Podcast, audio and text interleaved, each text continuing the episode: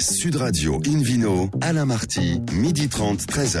Bonjour à toutes et à toutes, bienvenue à bord de notre rendez-vous dominical d'Invino Sud Radio. Nous sommes en public et délocalisés chez le caviste Nicolas à Paris au 31 Place de la Madeleine. Vous écoutez d'ailleurs Sud Radio à Avignon par exemple sur 95.2 et on peut se retrouver sur notre page Facebook Invino. Aujourd'hui un menu qui prêche comme d'habitude la consommation préférée et responsable avec non pas un mais deux débats. À mes côtés, Hélène Pio, Christelle Leprel, Fabien Humbert, Marc Lagrange, David Cobol et Philippe Forbach. Bonjour à tous les sept.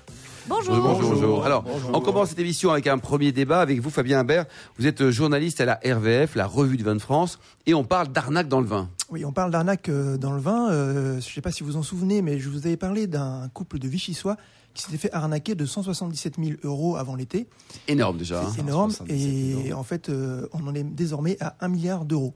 Pas Uniquement eux. pour la France Pas, pas pour le couple. C'est pas le même couple de Vichy, parce que couple, on gagne bien sa vie à Vichy, bon. mais quand même. Hein, uniquement ouais. pour la France et Ah juste les, les plaintes donc qui ont été déposées devant la, la justice.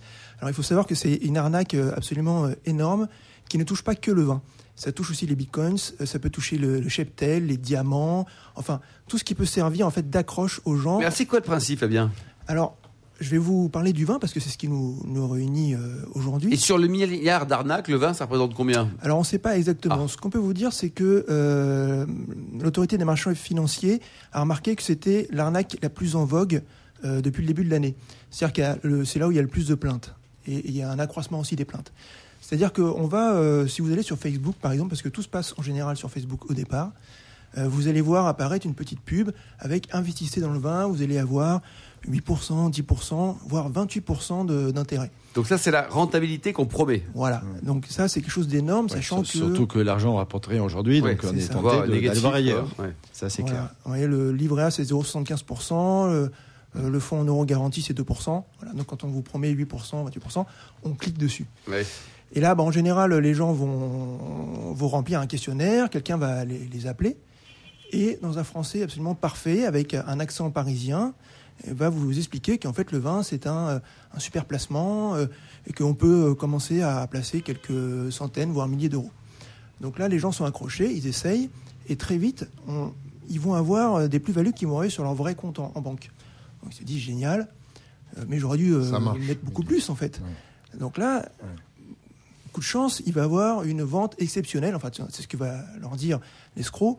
Et donc, euh, on va leur, euh, les pousser à investir euh, 1000 euros, 2000 euros, 3000 Et euros. donc là, en théorie, ils achètent quoi plus. Des bouteilles? En théorie, ils achètent des bouteilles, euh, Pétrus, Margot, euh, et parfois aussi des, des noms un peu moins connus grand public comme Rayas, euh, voilà, des choses comme ça. Et ce qui veut, Donc ils les achètent pour les revendre. On est en plein dans la spéculation. c'est ça. C'est, Ou les déplacements, ils- ils- en fait, ils présentent ça comme un, un placement de bon père de famille. Quand on va sur le site internet, tout a l'air tout à, tout à fait légitime. Les adresses sont en plein Paris, etc. C'est très difficile à voir euh, quand on n'investigue pas un petit peu, en fait, que c'est une arnaque. Il faut vraiment taper le nom du site et arnaque ou euh, chose comme Mais il y a un site ou plusieurs sites euh, qui Et sont. en fait, Il y a des dizaines de sites. Il y a des Il dizaines y a de des sites. dizaines de sites. C'est alarmant, alarmiste, Fabien? Oui, alors heureusement, les autorités se sont rendues compte qu'il y avait un problème. Ils ont fait une, une conférence de presse avec Rémi Heitz, qui est le procureur général de l'Olympique de, de- à Paris d'ailleurs, et qui, euh, avec aussi l'autorité des marchés financiers, et donc normalement tout le monde est au courant puisque la, la presse en a parlé. Sauf qu'en fait ça continue, c'est-à-dire que les, les, les- les sites sont toujours là, que les gens continuent à se faire harponner sur Facebook. Mais il n'y a Et- pas moyen de les flinguer, les sites, de les fermer, de les faire fermer en tout cas? Alors si, il y a des moyens et ça, ça se fait au fur et à mesure, mais ils en créent des nouveaux. Donc, Eh oui. euh, donc on investit. Dans un premier temps, on reçoit une petite somme. On se dit chouette, ça marche. Donc on a investi davantage. Et là, on voit plus jamais son argent. C'est ça l'histoire. c'est l'amorce. C'est ça. Donc on pense qu'on a gagné, il y a des gens qui pensaient avoir gagné 100 000 euros. Ouais, Ce qui est énorme. Quoi. Sauf qu'évidemment, c'est sur leur site qui a été ouvert sur la- le compte de la société. Alors là où il, y a, il peut y avoir une petite alerte, c'est que ces, ces sommes, sont, on, on vous demande de les envoyer à l'étranger. Mais ça reste en Europe.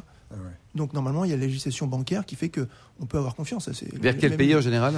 Bon, alors ça peut être le Portugal, la République tchèque, euh, la Hongrie, euh, voilà. Mais en fait, dès qu'ils arrivent sur ces comptes complètement légitimes, eh ben, l'argent part en Chine, en Israël, enfin, dans des endroits où c'est très difficile de retrouver les gens après, parce qu'il n'y a pas forcément de coopération judiciaire entre les pays. Donc il y a un pont financier en Europe et après ça repart, c'est ça? Voilà, ça va partout dans le monde en fait.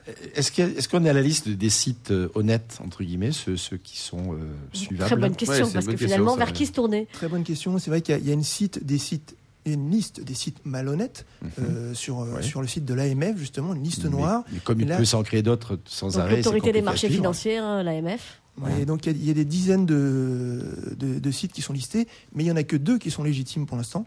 C'est Cavissima et Uwine Invest. Donc ceux-là, pour l'instant, ils sont pas trustés par, les, par la mafia, quoi. Voilà, Sauf alors qu'il faut faire très attention, effectivement, parce que c'est- c'est- ce sont deux noms qui sont très proches de sites escrocs. voilà, c'est-à-dire que euh, leurs sites ont été clonés. Donc, donc, Fabien, vous avez dit que les deux sur lesquels on peut investir, c'est Cavissima, mais Cavissimo, c'est une arnaque. Oh là là là là. Uwine Invest, c'est bon, mais Wine Investment, c'est une Ouais, arnaque. mais même ces deux sites euh, vont avoir du mal, hein, parce que c'est... c'est, euh, C'est c'est ça le problème, c'est que c'est que ça va flinguer pénalise aussi sites, les gens sûr. qui travaillent bien, euh, Bien et, qui, et qui ne promettent jamais 23% de retour sur investissement. Ouais, c'est ça. Euh, quand- En une semaine. Quand- C'est ça. Ouais. Quand on a 3-4%, on est déjà content. Enfin, je veux dire, c'est. euh, C'est déjà énorme, quoi. Il y a d'autres arnaques qui sont, euh, qui sont révélées? Il y, a, que ça en ce moment? Il y a d'autres choses? Alors en fait, c'est, c'est, euh, bah, il y a les arnaques sur le Bitcoin, Cheptel, etc. Mais en fait, ce qu'il faut dénoncer aussi, c'est une espèce de méca- mécanique infernale. C'est-à-dire, une fois qu'on a mis euh, le doigt dedans, ça se referme complètement sur vous. Et donc, au bout d'un moment, vous vous rendez compte que vous avez perdu tout votre argent. Et là, les, les escrocs continuent en faisant passer, par exemple, pour la justice. Ils vont vous appeler, vous dire bon là, vous avez fait des, des virements à l'étranger, là, c'est pas du tout légal, tout ça. Il va falloir vous payiez une amende. Donc vous payez une amende. Sauf que vous payez Non, aux c'est- escrocs. Ah oui, non, il y a, il y a- Ils ont l'imagi- une l'imagination imagination, n'a pas de limite. Et ils vont Ouais. même jusqu'à se faire passer pour des sociétés de recouvrement en disant bon, on va récupérer votre argent pour vous. Par contre, il faut donner 1500 euros, 3000 euros euh, tout de suite. Et puis là, on va faire quelque chose pour vous. Donc, il y a trois couches d'arnaque. Il y en a trois ou quatre. Il y en a plusieurs, quoi. C'est des petits génies de, de l'arnaque. C'est ça. C'est diabolique. Et donc, euh, donc effectivement, euh, j'avais lu ça aussi, effectivement, qu'ils peuvent se faire passer pour Interpol, pour le fisc. Enfin, c'est- ils ont une imagination très variée euh, pour jouer sur. euh, David Alors ça, Fabien, Voilà. c'est tout à fait autre chose de, de, de l'arnaque que je pense que dans le monde du vin, on, on connaît tout, les, les promesses de, de vin en primeur qui sont jamais livrées. Ça, c'est- c'était autre chose, Oui, parce que c'était aussi une arnaque. Bien sûr. Euh, avec- Notamment via l'ancien site, hein, euh, 1855. 1855, et avec des, 1855. des escrocs notoires et, 1855. malheureusement 1855. notables à l'époque. Ouais. Et c'est vrai qu'est-ce qu'il y a eu d'autres, d'autres arnaques dans le vin On peut faire un petit tour, on n'a pas trouvé des, des, des fausses bouteilles du troisième président des États-Unis, David Là, oui. Alors, les, les fausses bouteilles, ça, ça, ça fonctionnait très bien auprès des grands collectionneurs américains. Il y a un type qui est, qui est en prison aux États-Unis actuellement pour avoir faussé des bouteilles Le de. Rudy. Oui, Rudy Corcorian, je crois que c'est Oui. ça. Kurniawan. Curian, Cur- hein, euh, qui avait faussé des bouteilles de, de Grande Bourgogne, Romanée Conti pour le nommer, je pense, euh, entre autres, avec euh, n'importe Oui, quoi puis- euh, dedans, parce, en récupérant des bouteilles. Un des résultats de ça, c'est que les producteurs de ces grands vins, lorsqu'ils conduisent une dégustation, font très attention à récupérer les bouteilles vides. Oui, pour pas qu'on les qu'on puisse remplisse pas les- avec. les- euh, Les vins chez Rousseau, les notamment. collectionneurs. Oui, bah, tous les grands vins de collection. Hélène? Euh, non, mais c'est- complètement fou parce que ça, ça aussi, ça augmente. C'est-à-dire que c'est d'année en année, de semestre en semestre, il y a plus de contrefaçons, euh, il y a plus de, de- de sites d'arnaque comme, euh, comme Fabien les décrivait. C'est à se demander où ça va s'arrêter. Enfin, le, le- le vin fascine les gens pour le meilleur, mais en l'occurrence pour le pire. Et surtout dans les marchés où il y a beaucoup d'argent et beaucoup d'appétit pour le vin. Donc j'ai cité les États-Unis, hein, donc c'était les célèbres, célèbres collectionneurs qui étaient euh, flou- floués par ça. Mais la Chine aujourd'hui est un énorme producteur de fausses bouteilles, y compris des vins euh, abordables. Ah oui, donc il n'y a C'est-à-dire pas que des qu'il vins à un- 1000 euros la bouteille ou bah, 2000. Mouton. Cadet a été imité, hein, euh, avec Philippe parfois des imitations très proches. Il y, a, y plus de, de vins euh, faux qui circulent en Chine que de vrais vins en, en volume. Peut-être, C'est oui, c'est assez probablement. Vous parlez des grands vins en général ou pour tous les vins Dans les grands vins, sûrement. euh, et, et dans d'autres types de vins, euh, Mm. malheureusement, ça, ça arrive aussi. Et il y a même un marché pour les grands vins de vente de bouteilles vides. C'est-à-dire que vous avez Oui. une bouteille de, Oui. de, de Romanée Conti, ça peut valoir plusieurs centaines d'euros vide. Vide. Voilà. Donc c'est- il y a un vrai, euh, voilà, une vraie appétence de, de, de, de- de faire du faux et de- d'essayer de, vendre euh, du Est-ce rêve. que, est-ce que des gens viennent, viennent vous voir, Philippe, euh, dans votre Ah, limite pour des expertiser peut-être, non Non, mais ils viennent voir pour voir si on n'a pas des bouteilles vides. On leur- ouais. Ah oui, c'est vrai pas. Bien sûr, bien sûr. Fabien Oui, il y a aussi une autre arnaque pour montrer aussi que ça, ça touche aussi les professionnels. On avait eu euh, l'affaire d'un d'un négociant bordelais qui avait cru acheter euh, des caisses de Romanée Conti à un prix défiant toute concurrence. Il avait payé en avance. Évidemment, il n'avait jamais été livré. Ah, Il a acheté ça à un négociant, ça, euh, Un faux Non, négociant, en fait, donc. c'est un, faut quand un même être un peu négociant naïf. C'est un bordelais négociant, qui s'est ouais. fait avoir. Même les Oui, professionnels. Mais il les se a font achetés avoir. à qui professionnels, bien sûr. Bah, Enfin, il pensait les acheter à qui De toute façon, Un des- Margoulin, il n'a pas, il a pas Oui. vérifié. C'est Mais- Romanée Conti, ça, ça fait briller les yeux des Oui. gens. Mais défiant de toute concurrence, là, Il il faut faut, se déjà méfier, se méfier avant même de, Ouais, de- ouais, de- ça- de sortir ça- l'argent. Ça, il était un peu naïf. Parce Moi, j'ai- que moi, j'ai un ami qui importe du vin euh, et, et a reçu une commande. Il est tombé dans le panneau et a reçu une commande il a honoré la commande, il n'a jamais été payé. Donc ça, ça Et il n'a jamais été payé aussi, Ah comme non, Et à part la Chine, il y a des pays, Fabien, qu'il faut surveiller de près. Vous avez parlé de la Russie, vous avez parlé de.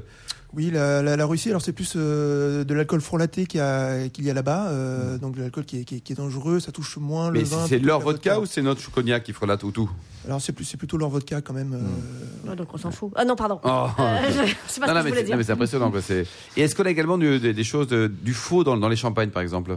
Alors, dans les champagnes, je crois que c'est plus difficile à réaliser euh, parce qu'il y a une des techniques euh, que font les, les, les, les- les, euh, faussaires, c'est qu'ils prennent une aiguille, ils peuvent tirer le vin qui est à l'intérieur et ensuite, avec la même aiguille, ils vont remettre du faux vin. D'accord. C'est c'est pour ça qu'ils recherchent. D'accord, donc le bouchon ne bouge pas, c'est juste. Voilà, c'est ça. Et donc, c'est David, indétectable. dans le champagne Si, il y a eu un célèbre cas, cas de Dom Pérignon qui était euh, imité avec euh, une étiquette qui est vraisemblable, euh, mais en réalité, le produit, euh, parce que j'appelle ça un produit, était fabriqué au Cuba. À Cuba Oui, oui, c'était il y a une quinzaine d'années. Il y a un, procès assez célèbre sur cette affaire-là. Et alors justement, les, les sanctions, qu'est-ce que qu'est-ce qu'on risque là-dedans? Parce que euh, des escrocs comme euh, 1855 s'en sont visiblement plutôt bien tirés d'un point de vue euh, juridique pur. Oui, ils sont pas en Euh, ce qui donc c'est quelque part euh, encourager les faussaires. Quoi. Enfin, on n'a pas un petit souci quelque part là? Bah, C'est-à-dire Oui. que là, le, Oui. Rémi Heiss, donc le procureur général de la République de Paris, a dit que en fait, les, les gens qui s'étaient fait arnaquer ne pourraient jamais retrouver leur, euh, leur mise. Hmm. Donc, euh, il faut Donc c'est perdu. Hein. Ça, c'est perdu. Par contre, Donc si on retrouve les coupables, parce qu'on peut toujours les retrouver, euh, point de salut, il n'y aura pas de, de remboursement. bah, on pourra les, les mettre en prison, éventuellement. Si-. S'ils sont en France. Il y, a, il y a des avocats qui veulent attaquer les, les banques pour, euh, parce que pour, euh, parce qu'ils n'ont pas forcément fait leur, leur rôle De donner des conseils. Mhm. Euh, Facebook, parce qu'en général, les gens se font harponner sur Facebook. Il y a aussi des sites comme Info, Infogreffe et Société, où finalement ces, ces faux sites ont, ont créé des, des comptes et euh, personne ne vérifie si c'est euh, vrai ou pas euh, tout ce qui est marqué euh, sur leur page. Donc c'est plutôt là qu'il y aura peut-être des, des choses à glaner, Des mais recours ça possibles. sera compliqué.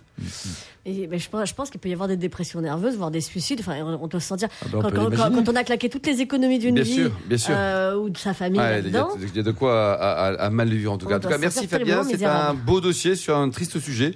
Euh, merci à tous. On se retrouve dans un instant au bar à vin du caviste Nicolas à Paris, place de la Madeleine, avec le Vino Quiz. Et après un deuxième débat en présence de, de Christelle Leprel, qui est donc euh, déléguée générale du mouvement Vin et Société. Sud Radio Invino, Alain Marty, midi 30, 13h. Retour chez le caviste Nicolas Paris, place de la Madeleine, pour cette émission en public et délocalisée avec Hélène Pio et le Vino Quiz. Oui, je vous en rappelle le principe. Chaque semaine, nous vous posons une question sur le vin et le vainqueur gagne un très beau cadeau, la- le prochain numéro du magazine Planète Vin et Spiritueux.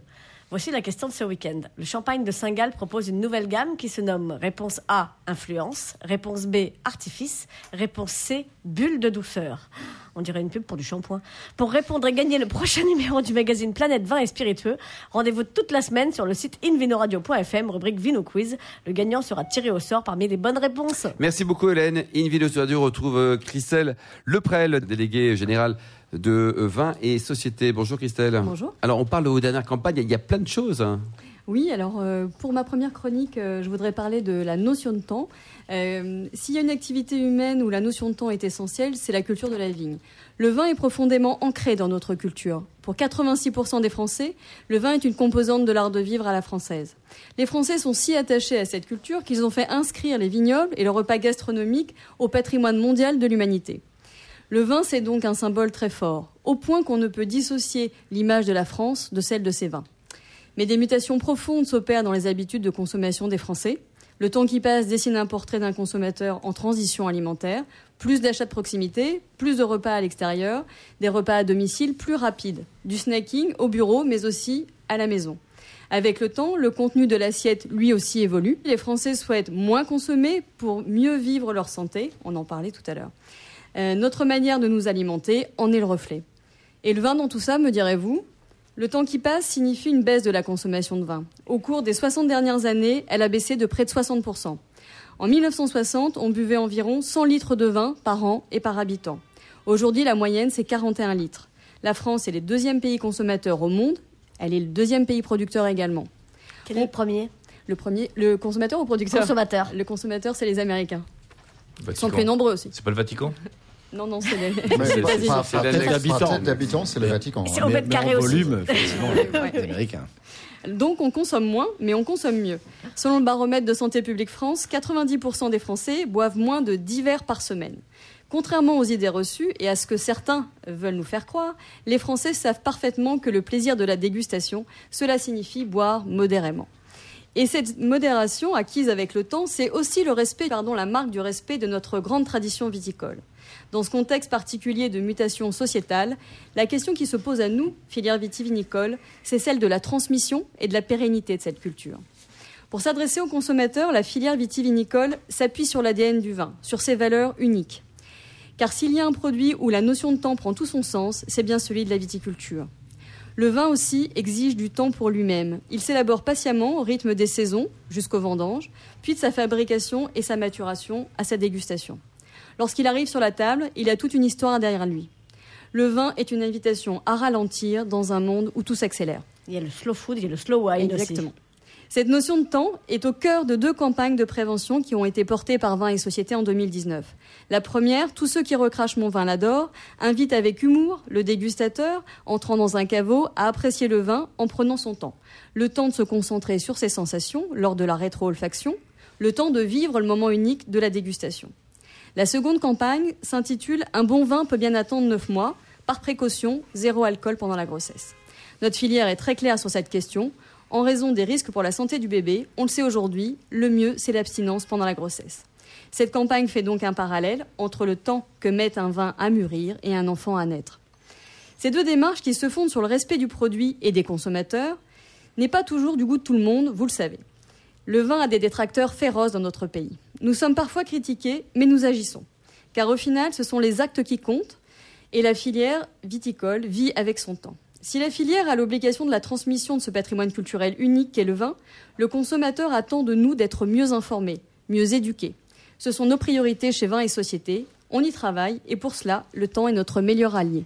Ah, excellent, excellent. On va débattre de tout ça. Alors, euh, docteur euh, Lagrange, on parle un peu des, des problématiques liées à la santé. D'abord pour les femmes enceintes, nous sommes d'accord. 0, Femme 0, enceinte, 0, 0, euh, 800 alcool. 000, 800 000 naissances euh, par an en France. Oui. Une naissance sur 1000 est liée à un moment alcoolique, avec le syndrome d'alcoolisation fétale à la clé. C'est 800 gamins qui iront au CAT ou à l'ENA, selon. Et donc, c'est quand même dangereux. Et si on peut limiter, c'est aussi bien. Donc, euh, gardons effectivement de l'alcool pour la, la naissance du bébé. Oui, 100% abstinence. Là, nous sommes d'accord. Euh, L'autre sujet, ça concerne également les, les générations, les, les jeunes qui boivent pas trop, enfin qui s'intéressent pas trop au vin, Christelle. Ça, ça, ça, c'est c'est embêtant, ça aussi ou pas? La génération Y euh, s'intéresse au vin à partir du moment où elle se sédentarise. C'est-à-dire que dès que vous avez plus de 25 ans, à partir du moment où vous mettez en couple, euh, vous vous installez, tout d'un coup, euh, la notion du vin est reconvoquée. Euh, le vin est réinventé par la génération Y. Ils le consomment autour de l'apéritif On voit bien que le repas traditionnel à la française, à travers cette nouvelle génération, évidemment, on prend un peu un coup, mais c'est normal. La, génération accélère les choses. euh, c'est digital, euh, c'est alimentaire. Mais euh, on voit que passé la trentaine, le consommateur se reconnecte à cette notion plus traditionnelle de vin. Mais c'est vrai qu'on a un véritable enjeu de transmission. C'est la question qu'on se pose chez Vin et c'est- Société. Et c'est culturel, quoi, c'est vrai. Hélène, une réaction par rapport à ça? Comment fait-on? Bon, Quand on est en couple à 25 ans, ok, mais qu'est-ce qui se passe avant? Qu'est-ce qui se passe après? Si on divorce, par exemple On est plus en couple, Bah, si on alors. divorce, faut fêter ça. Donc déjà, bon, le, Ouais. le- le vin s'impose. La Euh, difficulté en cas de divorce, c'est de se partager la cave. C'est ça, oui. c'est ah, bah, c'est moi qui la D'où garde. l'intérêt d'acheter des, demi-bouteilles, des demi-bouteilles. Alors, Ça, ouais. tout se négocie. Euh, non, mais effectivement, le, le- le vrai problème, il n'est pas à 25 ans au moment où on se met en couple et où on découvre le vin. Le vrai problème, il est entre 15 et 18 ans, au moment où on a envie de, de- de passer outre tout ce qu'on nous a enseigné et, euh, et où euh, les jeunes se mettent euh, à la bière, à la vodka et à tout ce qui traîne. Euh, Il n'y a pas un côté ringard chez les jeunes, David Cobol, le, justement, le vin oui. chez les jeunes? Oui, je pense qu'il y a, il y a- il y a une part de responsabilité dans les, chez les producteurs de vin.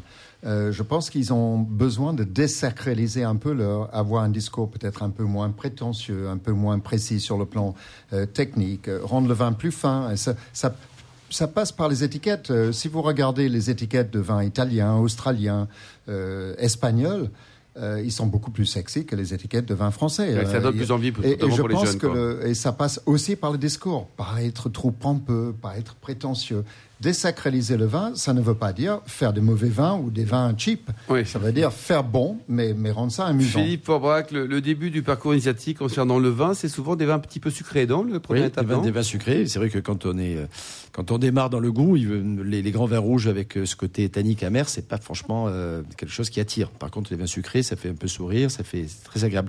Ce qui rend aussi très populaire le, le vin aujourd'hui, malgré tout, c'est le rosé. On voit la progression des vins rosés globalement en France, et, et pas qu'en France. hein. Euh, Et on s'aperçoit que les générations, euh, les jeunes générations sont assez friandes de rosé. D'abord parce qu'ils Le rosé, c'est un peu le Starbucks du Pinard. oui, mais puis- ils en puis- consomment. En terrasse, on boit du rosé, on boit du rosé en dehors de la C'est très saison d'été. convivial. Et, Et puis moi, les bulles pas trop chères aussi, les bulles, les bulles genre Prosecco, Cava. euh, Oui, et puis ça dans, dans l'esprit de, la- la de- compétence aussi, d'ailleurs. décomplexifier également ou de, Ouais. de rendre plus accessible en tout cas les choses. Quand euh, moi j'ai des enfants qui ont passé un peu, ils sont plutôt entre 25 et 30 aujourd'hui, mais lorsqu'ils lorsqu'ils avaient ils ont eu 18 ans, ils sortaient avec d'autres enfants avec certains de leur âge. Quand ils prenaient un vin rouge ou un vin blanc, on leur disait mais pourquoi tu as choisi ça?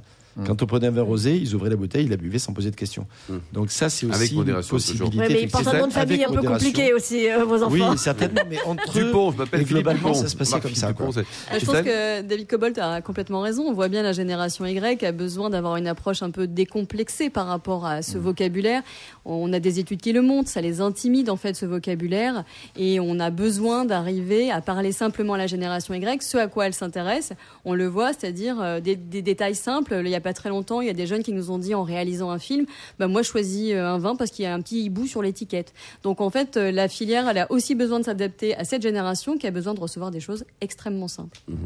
Euh, Docteur Lagrange, on a parlé de votre dernier livre. Vous nous rappelez le titre d'ailleurs C'est euh, votre Lequel? livre? Votre dernier livre. Vous avez sorti plusieurs derniers. C'est comme David Cobol qui compte jusqu'à 6. Euh, 20, 20 et santé. Qu'en pensent les médecins Qu'en pensent les médecins Donc cette notion quand même de, de- de- d'attention, attention à la santé, le vin ça peut être bon mais il n'y a pas d'excès à faire, faut quand même le rappeler. On le rappelle, vous le rappelez aussi. Euh, il m'a été posé une question récemment à, à un haut lieu que vous connaissez tous comme moi, où on demandait s'il y avait des études statistiques sur la, la mortalité liée au vin en milieu viniviticole. Et j'ai seulement répondu le bon vieux mot de Rabelais, on voit plus de vieux ivrognes que de vieux médecins. Euh, donc je pense que le, le vin est bon, et toujours pareil, deux verres par jour et pas tous les jours. Et c'est un grand classique depuis Hippocrate qui conseillait une cotyle de vin par jour, 0,26. Les moines, une émine, 0,24. Un demi-septier dans les hôpitaux médiévaux, 0,23. Et le professeur Renaud avec le fameux French Paradox, 0,25. Deux verres selon qu'on est danseuse étoile ou déménageur breton.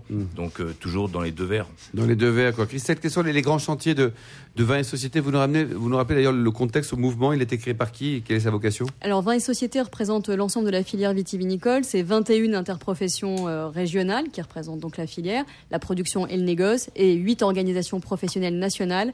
Elles sont fédérées au sein de Vin et Société pour défendre les intérêts de la filière. Et aujourd'hui, défendre les intérêts de la filière, c'est deux choses. Évidemment, promouvoir la place du vin dans la société, mais c'est aussi promouvoir la consommation responsable. Parce qu'on le rappelle, aujourd'hui, on est sur une consommation majoritairement modérée en France. Et je crois que c'est très important de faire prendre conscience à l'immense majorité des gens que 90% des Français consomment autour de deux verres par jour, mais pas tous exactement les ce que jours. dit le vin n'est pas cancérogène. Et- Madame et- Buzyn. Pas de- David Cobol, euh, David Cobol, est-ce qu'il y a d'autres pays qui, qui nous montrent la voie en termes de consommation responsable Ou Je quittons la France, Je sortons pense que la plupart des, des- des pays, en tout cas en Europe, euh, ont, ont cette politique. Il y a, l'équivalent en Angleterre hein, de la consommation modérée. Euh, je citerai aussi le Québec avec un programme qui s'appelle Éduc Alcool, euh, qui a été très réussi, d'autant plus que là, ils vont plus loin que nous pouvons le faire en France, c'est-à-dire qu'ils font de l'éducation sur l'alcool à l'école. à l'école. Et malheureusement en France, là, la porte est, est fermée. Et je trouve que c'est bien dommage. Il vaut mieux éduquer, parler des, Prévenir, des sujets, que guérir, don- quelque part, donner docteur. le bon et le mauvais, euh, donner une vision équilibrée, euh, au lieu de balayer ça sous le tapis en disant c'est interdit, c'est interdit. C'est complètement stupide. Hmm, pas C'est la faire, politique quoi. de oui, l'autruche. parce que Oui, quand et c'est plus interdit, on se jette hein. dessus. Oui, C'est ce ça, c'est très attirant l'interdit à cet âge-là. L'adolescence. Oh là là, euh, Hélène, hein qu'est-ce qu'on vous a interdit, vous c'est mon côté éternel adolescente. Quand c'est interdit, je fonce. Moi, je pense Christelle, et vous, Christelle, elle est raisonnable. Oui, la alors. génération Y, elle, a- elle a pas tellement intérêt pour le vin parce que même si c'est transgressif, elle boit majoritairement euh, de, la bière et des spiritueux. Oui. Et elle trouve même un peu que c'est un peu pépère l'image du vin. Donc effectivement, on a collectivement à s'interroger euh, pourquoi est-ce que le vin est, est Oh. aussi euh, affiché comme étant l'image paternelle en fait. Merci Christelle Leprel, merci également à vous euh, Hélène Pio, Fabien Imbert, Philippe Forbach, David Cobold et Marc Lagrange. Merci également à Charlotte qui a préparé cette émission, ainsi qu'à Sébastien pour la technique. Fin de ce numéro d'Invino Sud Radio. Pour en savoir plus, rendez-vous sur le site sudradio.fr, invinoradio.fm ou notre page Facebook Invino. On se retrouve samedi prochain à 12h30 précise hein, pour une nouvelle émission. Nous serons en public et délocalisés chez Nicolas, le caviste fondé en 1822. D'ici là, excellent Restez fidèles à Sud Radio et surtout, n'oubliez jamais, déguster avec la plus grande démodération.